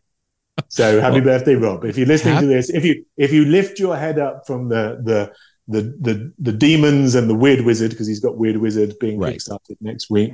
Um, Yeah. If you hear this, then happy birthday, Rob! Happy May birthday. demons sing you to your wherever you're off to. Right. Ha- happy birthday, Rob. And and no matter what Bud says, Thousand Thrones is not the worst thing to come from Warhammer. Um, that's that's an inside joke, but uh, yeah. Yes, it is. Oh God, is it an inside joke? Um, Um, oh, ahead, I, I do want to touch briefly on um, not mechanics, not setting, but I do want to talk about the art. I want to. I, I do want to give a shout out to your to your artists. I, I believe you have two, maybe three artists that were involved in the role Um, playing yeah, game. there's a there's a guy called uh, Gare Curti. Um, Mhm. He did the majority of the stuff for the RPG, and he did issue four of the Jotun War. And prior to that, it was uh, Dev Pravmalak, um, and Dev did issues one to three, uh, and then uh, my former publisher um, did a lot of the cover artwork. And so, yeah, there's a guy called Jeremy Moeller, and he helped bring the series to life. So, kudos to all of those guys. Uh, I mean, it's interesting because you you you you made the assumption yourself. It, they do kind of all feel uh, like graphic novels. They all do feel, um, I don't know, just just just like they they're not just words. They're they're all of this imagery as well. So I mean that's that's good, and I think it's a different and unique look and feel to many of the RPGs out there. A lot of people have said it feels a bit Jack Kirby, um, and so it's a good thing. But for me, also that I I just I, I sometimes wrestle with that gritty reality of uh, a lot of the Viking art that you see, and then this more cartoony style. So it's it's it's been a it's always gratifying to hear that people like it and it resonates because um, sometimes just for me it doesn't quite resonate. I, yeah, I mean, I like it. What I see on the the uh, you know just scrolling through the Kickstarter page alone, I, I find those art samples fantastic. Um, they they really pop. They stand out. I get a sense of this alternate timeline that you you know you you talked about where where things were started earlier and then progressed at an accelerated rate even though it's still the 2020s or the 2020 nows or whatever however you're calling it in the you know in the viking verse and you know and then pulling up the comic and looking at the the art there you know and just the sample file at um Through Comics i mean looking at it it, it just screams to me the the setting i'm digging it yeah it's it's a different art style than Shadow of the Demon Lord. Um, it's it's it's also a different art style than uh, Rob's other uh, punk apocalyptic. Um, right. It's its own thing. Uh, so it's it's not like what what tends to occur with some other systems. It's it's it's essentially here's a car wrap. Uh, it, it's pretty much exactly the same, except it just looks different. But this this this seems to uh, stand alone. It, it's Shadow the Demon Lord by Engine, but the the artwork, the layout, uh, is is its own thing. And and with that, I'm curious, just to kind of maybe wet the whistle of some of the listeners. It being Shadow the Demon Lord, um, what? So if I'm making a character, uh, what would be some examples of maybe some origins and the paths that are going to be presented within the game for the players to choose from? Because I, I I have a feeling this is definitely going to be different than what they might be used to in, in yeah, Shadow yeah, the Demon Lord yeah. and Punk Apocalyptic. Well, ju- uh, just uh, going to come straight onto that, but just, you should go mm-hmm. have a look at vikingverse.com. Okay. Um, because on vikingverse.com, you can download the whole issue one for free. Um, and you can also listen to a whole bunch of Old Norse on SoundCloud, all for free. Um, we released a book called Old Norse for Modern Times, and it has phrases. You know, if you want to say, you know, roll for initiative in Old Norse, then it's there. If you want to say, you know, uh, behold my power as dungeon master, all there in Old Norse. Um, so go to vikingverse.com and uh, and practice your Old Norse. Um, yeah, I love it. Uh, yeah, it, well, well, and that was a that was a Kickstarter as well. But the whole point was, if you you know, have you ever wanted to wield the silver tongue of Loki? You know, the, the the joke on that book was you know, never be lost for words again with this book of lost words. Anyway, I digress. That, that's that, it's all there for free because I want people to say things like, you know, nice tattoo in Old Norse. Mm-hmm. Um, now, origins. Yeah. Origins in a Norse-based RPG, you know, they need to come from mythology, and so I have Alfar, I have Dvergar. Uh, Alfar are elves, the original, uh, you know, the, the, the, inception of elves, Dvergar. Um, Dvergar were born from uh, the, the bones of Earth, the, the, the soil of Earth, the, the original Titan, uh, the original uh, Jotnar, um, who was called Ymir. Uh, and some mythologies uh, talk about them being, you know, the equivalent of maggots. Um, I have recast them as uh, kind of robots. They're they're born from soil and oil and uh, you know the rocks, and so they're not purely you know the kind of mechanical robots that you mm-hmm. you would see in our existence, but they're they're broadly similar. And I didn't want them to be short because nowhere in Norse mythology are they short, just nowhere. It just is so. So I recast them as these beings of the earth, um, and there's definite elements. If anyone is uh, is a Douglas Adams fan, there's a definite, uh, you know, Marvin the paranoid android feel to some of. if you're, you know, they're they're they're they're made with truncated lifespans. That's the only thing that's short about them, and so there's some kind of gaggery inherent in there. Uh, and if you're born with that kind of Blade Runner esque five year lifespan, then you'll probably be a bit pissed off as well. So those, you know, dwarves dwarves are bad tempered. Um, right. They're just not short. And uh, and one of the things, you know, just to talk about that that progression then through the parts. Mm-hmm. So you start off if you chose Dvergar as your origin, you might you start off as a on a lowly um, beginner path, but as you build your character and instead of mythic instead of master paths i have mythic paths by mm-hmm. the time you get to be uh you know uh, the kind of warden class or the warrior class the drekker um then you know you're you're just bigger more augmented more um more just immense you become mythic in yourself so mm-hmm. you're not just a journey from you know, a, a journeyman mage to a, a master magician, you literally, you know, grow into the role because a lot of these Norse characters were larger than life. Um, yeah. And they did embrace, um, you know, kind of mysticism or different aspects of their inner self. Um, and so, you know, again with the Jotnar, the Jotnar is another origin based upon that kind of genetically engineered giant bred for war, augmented with animal parts and animal, uh, you know, DNA. And, you know, why by the time you get to the, the mythic path there, that's where you can become a real troll. Now, troll in the, again, in the mythic sense was a troll was a, was a magician.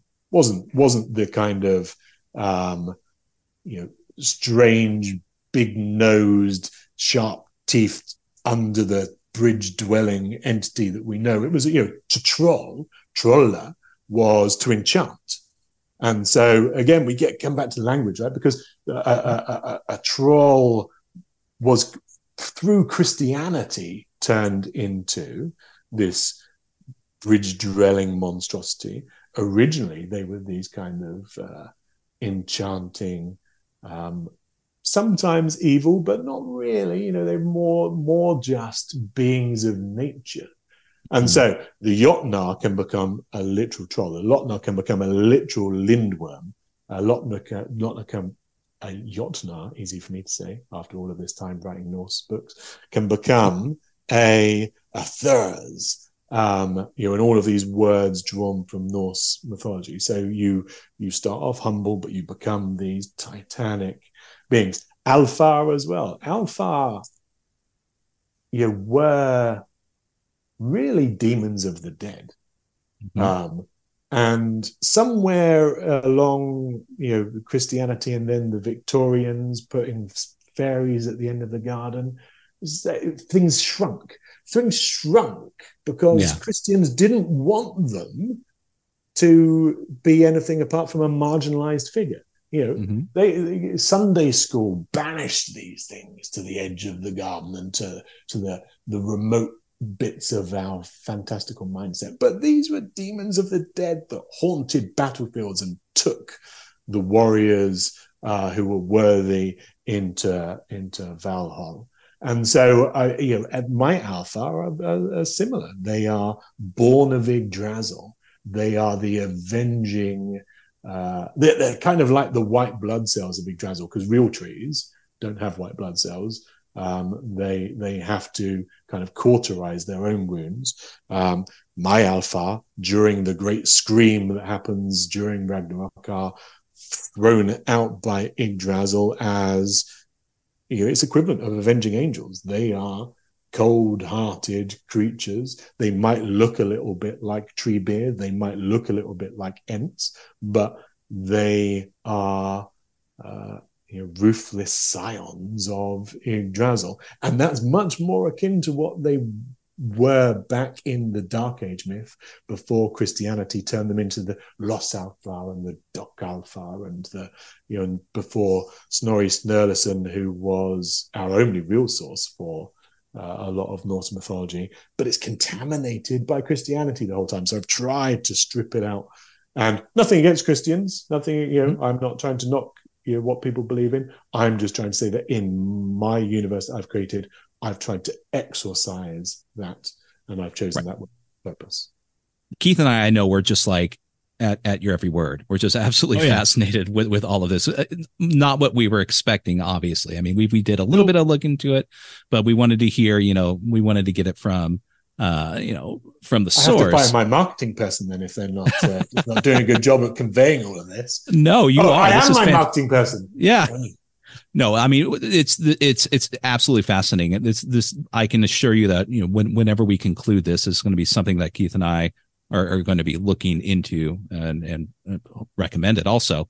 Um, but so so so we've got we've got the you know we've got the player characters you know we've got a couple examples of what they can choose from i assume that it expands out from those few examples and you know similar and and yeah, branch there out there's 10, be... 10 origins and okay. then a whole bunch of paths and the paths you start off as the wise, the outlander, and they're mm-hmm. archetypes, and they're very similar right. to, um, you know, to what Rob has has got in his original paths. I have a skald um, as opposed to a bard, um, and then it you know moves on through the expert classes, very similar to anyone who's played Shadow, but you just you know you have the uh, the Thread Rider, the Varangian, um, you have the the number which I love that. A, some of it is drawn from modern Icelandic and the portmanteaus that they create to describe um, you know modern words. And so so again, it's these are things that you might recognize. The classes okay. are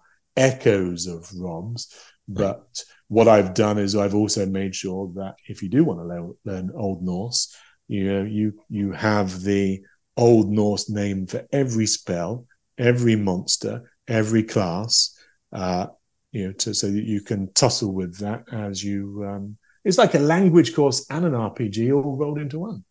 Nerd do, fest. Do you, do you have do you do you have the um uh the Norse equivalent spell for Shadow of the Demon Lord's uh, hateful defecation? Uh, or did you just not want to go with How did I know one? you were going to ask that? I do have. You do.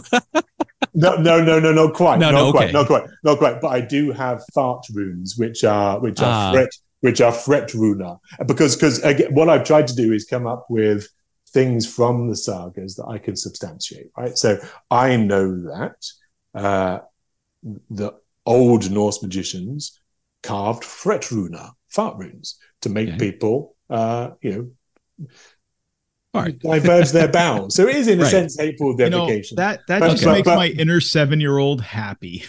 Oh god! I mean, Rob Rob actually, as he looked through in one of his first passes, checking things, he he did actually put a note on that in the Dropbox and said, "Really, is this not a spell mistake? No, it's actually fart runes. It's a level zero spell nice. um, for." But so but generally speaking, the traditions yeah. are all, like I said, they're drawn from um, the sagas, and so they are words that will be unfamiliar to people. But you know, Galda is is uh, you know, chanting spells, mm-hmm. and the mm-hmm. reason why we have enchantment is because we used to chant spells in the Norse tradition. They used to bang a drum a bit like a band today, like you know, like Helruna um, they'd bang their winnowing drum and they'd call out to the spirits. And that was the basis of magic. It wasn't this impermeable chaos that was around, or it wasn't the the the, the bright energy of Warhammer wizards. It was just the spirits, and the spirits were the people who died and were still around to help you out. And a lot of right. yeah, so there's not necromancy, but right. there are necropants. And if you haven't come across necro, have you come, with you, you're looking perplexed. ne- necropants in the, there's a there's a museum in Iceland. I'm familiar with the the necropants at the museum. I've, I've seen the articles. You see, so necropants are literally the the flayed skin of a friend who, after they were dead, you were allowed to get their flayed skin. You wore these necropants. Um, I call them corpse breeches, and as the artifact in the game. And as long as you put a gold coin in the scrotum of your dead friend's uh, skin that you were wearing as pants, then you would duplicate that and be eternally wealthy. So necro pants are this summer's fashion, and uh, I urge in the Viking verse they are the fashion of the season. so well, on the character creation and stuff like that, is there any um interchangeability or interoperability with the original game as far as like paths and the archetypes between yeah. Rob's original game and yours? I know obviously they're they're named differently, but could could a player of the original game, you know, kind of take something from that and bolt it into the Viking verse, yeah, or yeah, is it meant to I think be... I think pretty much I think pretty much. I do have a there's a couple of things where I reference that. There's a you know, I talk about uh, you know, if you really want to play a goblin artificer, uh, then you know, on Earth, then you can you know transport him to Midgard and vice versa, right? So you can do that. If you want to play Viking Age games that are more traditional sword and sorcery, then of course you can. I mean, you just strip out the guns, um, and you strip out the the spaceship stuff, and you just make it um, you know, running around, you know, fighting giants as opposed to fighting Jotnar. Right? So, so you can strip it all away, and I know for some people, um, they prefer that fantasy setting, and they do want to just be plain old Vikings as opposed to space Vikings in inverted commas. Yeah. Game masters and players, being just that, game masters and players have their preferences, and if something's already 80 or 90% of the way to that preference and it's just a matter of taking this from over here and bolting it in and doing a little whoopsie daisy changeroo and they have what they want now at 100% then they're they're more apt to do that. Yeah, so i think it's I, I, think it's very easy to do. Um, i mean the key changes of things like you know instead of corruption you know i have honor and shame because those are a, a, a key part of sure. the norse outlook. And if you're going to play um, a Norseman, then you know I'm not worried about being lawful good or lawful neutral or you know lawful all of the various alignments. I'm, I'm right. but, but, honor is integral because um, you have to behave in a certain way to benefit your community. Otherwise, you're cast out and you become a nithing um, and are scorned and uh, are, are, are basically able to be killed at will. So you know, there's you you can be shameful, you can be uh, a, a, nasty piece of work. Um, of course, let's play it how you like, but just understand that the rest of society won't like you very much, even for a setting in the middle of Ragnarok where everything is going to rack and ruin. So of course, I'm very aware that people want to play it their way, and and you can just strip out the guns, just change the mm. references to to DNA and physics and make it mystical again, right? Make okay. it magical as opposed to scientific, and then you'll be uh, you'll be absolutely fine. The point for me really was the authenticity and the setting, as you can tell, because I've described, you know, the Mongols and various other parts you know, I have laid out the entire timeline of this entire of this universe. So choose your point, choose your point, choose your technology level for that point, and play it how you will. And in my futuristic version, the nine home worlds are reachable as exoplanets that you can reach through with thought and memory drive. If you want to go back to the kind of more mythological concertina version of of them where Jotunheim was just over the Elve River and you could walk there through the icy waste with Thor. That's absolutely fine. You know, it's it's it's all of these things are just a matter of perspective anyway, right? Mm-hmm. That's what that's that's what we're doing. Yggdrasil isn't in the old world an actual alien entity. It's just an important part of the world view.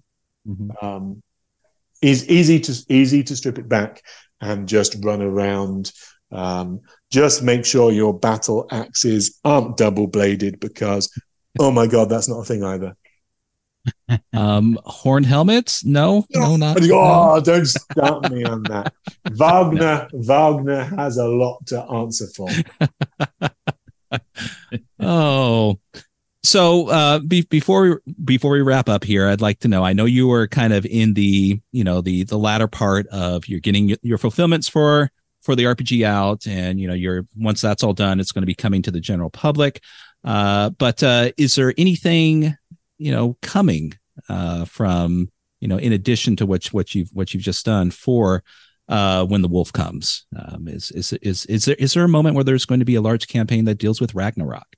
Dun, dun, dun. um, so, yes, what I've done thus far is uh, two, three weeks ago, the early version went out to Kickstarter backers. It is right. all available on DriveThruRPG for everyone right now.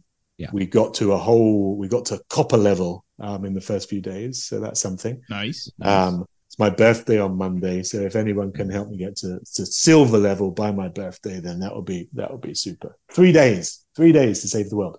Um, what there also is, though, released alongside that, if you go into the the Schwalb store, um, mm-hmm. are the first four adventures. Um, oh, okay. I call them sagas because uh, you know rather right. than campaigns for obvious reasons. Um, and the first campaign, the first four sagas, which take you from uh, novice through you know uh, up to the cusp of expert mm-hmm. is the thought and memory saga. And the thought and memory saga is is up there. Three parts. The intro which describes the whole setting is available entirely for free. Technically it's pay what you want but go on to drive through, download that. Um, and that explains all 11 chapters that are to come. The the first adventure which is called Nobody Dies in Hauptmakar, um, which is a misnomer because it can go horribly wrong and everyone can die in the first five minutes and there's be a very short campaign. But in wow, theory, it's called right. Nobody Dies in Hauptmakar. That's included in the rulebook because I thought that, that was important to give people a taste of Holmgang and a taste of you know legal disputes because that's very you know I, I know mm. not many RPGs are full of legal disputes, but Norse stuff was. They were very legal people. Um, and it also sets the scene, and you know, and and there's there's Isbjorn, which are polar bears. Eh, the whole setting is there, and uh, Adventures Two, which is the Book of Daniel. Adventure Three, which is the Ghost Signal. Adventure Four, which is um, eluding me right now, but oh no, it's called Finnbogi's Wake which is a terrible pun on Finnegan's Wake. Finnegan's Wake. but um, but Finnbogi's Wake. And so the fir- those ones are all out there, and they tell the story of this interpolated universe. Um, they tell you so so you get some Christian echoes in there. I won't spoil it too much. You get a Draugr, the the the Norse equivalent of a kind of zombie vampire. Um, there's uh, there's some Jotnar in there. There's you know there's a good old fashioned um, retelling of the the of Thor's fishing expedition. Um, and again, using myth to kind of tell these stories with for the players to take part in them in their own right. way. So, and then the rest of the campaign is all written. It's all being laid out.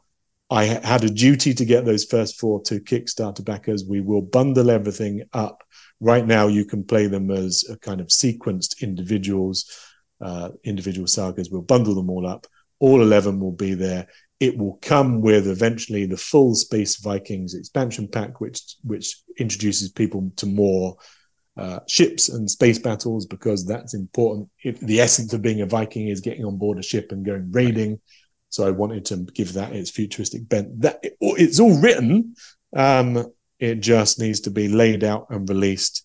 Um, and then, yeah, uh, in an ideal world, I'll keep going doing this. It's taken over from the novels and comics because it's genuinely more fun to mm-hmm. play out these stories around the table than it is to write them in a novel that you know some people read, but you know it's not like I'm on the Times uh, or, or the, the New York Times, or as I like to joke, the the Niva Jorvik Times list. um, I'm on that. I'm on the Niva Okay, okay. Jorvik Times. But uh, yeah, the, the the novels were fun. I think I've just advanced it into this interactive storytelling that I find fascinating, and yeah, the novels, the novels and the comics were a great bedrock for all of this Mhm. if I can just carry on writing adventures, uh, sagas, and rules in my spare time whilst I, you know, do business things in the real world, that's great. keeps me keeps me keeps me sane, keeps me happy, um, and keeps me speaking Old Norse and confusing the hell out of everybody. Nice. Well, hopefully it'll keep all the people that are discovering your game happy too, because it sounds like with you know with with the the copper is just the beginning, and I and I and I definitely um you know hope and wish the game much success, but it, it does seem that it's in good hands and it's going to progress as such. So, um, anything else, Ian, you would like to uh you know you would like to mention uh before we round up our episode today? I don't know. I think that's I think that's all good. I would just say that anyone who does want to, I don't know, it's kind of to be a part of this. One of the things that I've done with the Kickstarter back, backers is I've drawn them into the game, right? Literally drawn. One of the things was, you know, if you like the art style, you know, you can be part of the saga. You can be one of the guys in the backdrop. You can be a part of the rule book. And so some people are. Similarly, with the adventures, some people are part of it. But the the, the fascinating thing with this as well is you can Norsify everybody. I'm not just talking about putting a beard and a helmet on them. I'm taking about talking about making them a Norseman. So you know, Rob Schwalb, for example, becomes uh, Schrobata Schwalba. And that sounds like a mouthful, but that's what he would have been called back in the day. Robert is originally an Old Norse name, and Schwab means to come from a certain region of Germany, and that would be Schwaber. And so I just like the idea of, you know, there's a, there's there's a way to take what we've got today, strip it back down to its core DNA, draw it into the game, Norsify it, and um, and you don't have to speak Old Norse to play this game. Of course, that would be ludicrous because um, you'd end up spitting over everyone, and that's where the phlegm comes in. I, Right. I was, yeah, I was just about to ask about the phlegm. but but but you should be able to just get a sense of it through the language Right. um, and and stripping yourself back to your you know your Norse uh, self. I mean, I, I I worked out what mine was as well. It's something like uh, yeah, Eon. So my my pen name is uh, Ian Stuart Sharpe, which would be Eon Stiverda Scarpi. Right. So you know, it's not too far. That's the point. It's all, always close. Charles Right. Darwin, Carl Devan, Albert Einstein, Albrecht Einstein. You know, so just just it just adds a little bit to it as opposed to being called Aragorn Strider or you know uh, Athos the pointy-eared elf. Well, the, the, well, the original names for uh, Bilbo and Frodo were a bit different too, but uh, they weren't really Norsified. They were more uh, sex toys. Uh, but uh, And Uh, on that bombshell, or close to it. I mean, we've all read that. Come on, you know, they were just notes, but we've all seen them. Um, yes. So, uh, Ian, uh, thank you so much for coming by. This has been absolutely wonderful and fascinating. Um, I, I, I hope that uh, that you were, you know, you you feel like you were able to present. Uh, uh, the Viking verse uh, at, at its full. I, I, I guarantee you, people are going to listen to this episode and they were going to go check out the game. Uh, and and it's something that um, being a big fan of Robert Schwalb, being a big fan of Shadow the Demon Lord, it definitely sounds like you know two good things have come together here to to present a, a great alternative to a game, and the fact that the you know that you're handling you know this this this Norse aspect, this Norse mythology with with you know a lot of care and attention. Uh, you know, makes it uh, um, a lot more enticing than than just let's put our plastic cap with horns on, put on a fur vest, and grab our double bladed axe, and you know, go knock knock knock and go over be a uh, the Barbarian. right, exactly. um, so, but no, a- again, thank you so much. This is, this has been absolutely wonderful. Keith, Yeah, thank you. I'm I'm enlightened. Uh, I've I'm not a veteran Shadows of the Demon Lord player. However, I am a big history lover, history gamer. So this really, as I said earlier, this is this is something that's really intrigued me. So I am, I'm gonna go grab me a digital copy this evening and probably get lost in it over the weekend. And um, fortunately for me, my wife's going to a uh, bridal shower tomorrow, so I have plenty of time to get lost in it. So it works out That's for me. super. That's Yeah. super. Good But stuff. yes, Well, thanks, for, coming support, on the show and enlightening both Scott and I and our listeners. Uh, much appreciated. Uh, I, I hope and wish you the most success possible with this and the future saga series of sagas. Uh, I look forward to seeing those all bundled up and put together in a um, print version and made that made available as well. So Yeah. Yeah, and feel feel free to come back on anytime. You know, absolutely, something We'd comes up have I- again, I- we'd love to have you back. You you just you just called me up, and as, as you can tell, I don't get to speak about Vikings and Norse because my wife doesn't really like it that much. so so when I get invited onto something like this, I just go. That's that's how we ha- that's how out. that's that's why we did the podcast, Ian. That because I mean, our wives, our wives don't listen want to talk either. about this stuff either. No, so this is this is our this we get platform to it. just blah blah blah. And, and there you go. You had asked earlier. You know, what's the length of the podcast? The length of the podcast is as long as we feel like Yeah. talking. So, So- you, you turn us on and blah blah blah. So All right, that wraps up this interview with Ian. I think it will. Now, a few words about our Patreon.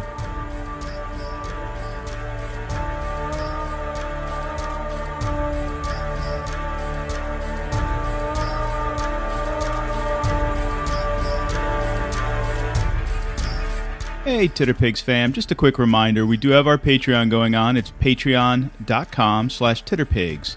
You can show your support there. We have two tiers for you, a $3 and a $6 tier, so show us some love and be part of our growing community. And speaking of our growing community, I'd like to give a shout out to our current patrons. Thank you so much to Dr. Mitch, Jason Sheets, Bud's RPG Review, Dwayne Costa, William Payne, Lupus Malum, Salt Heart, and Patrick Mullen.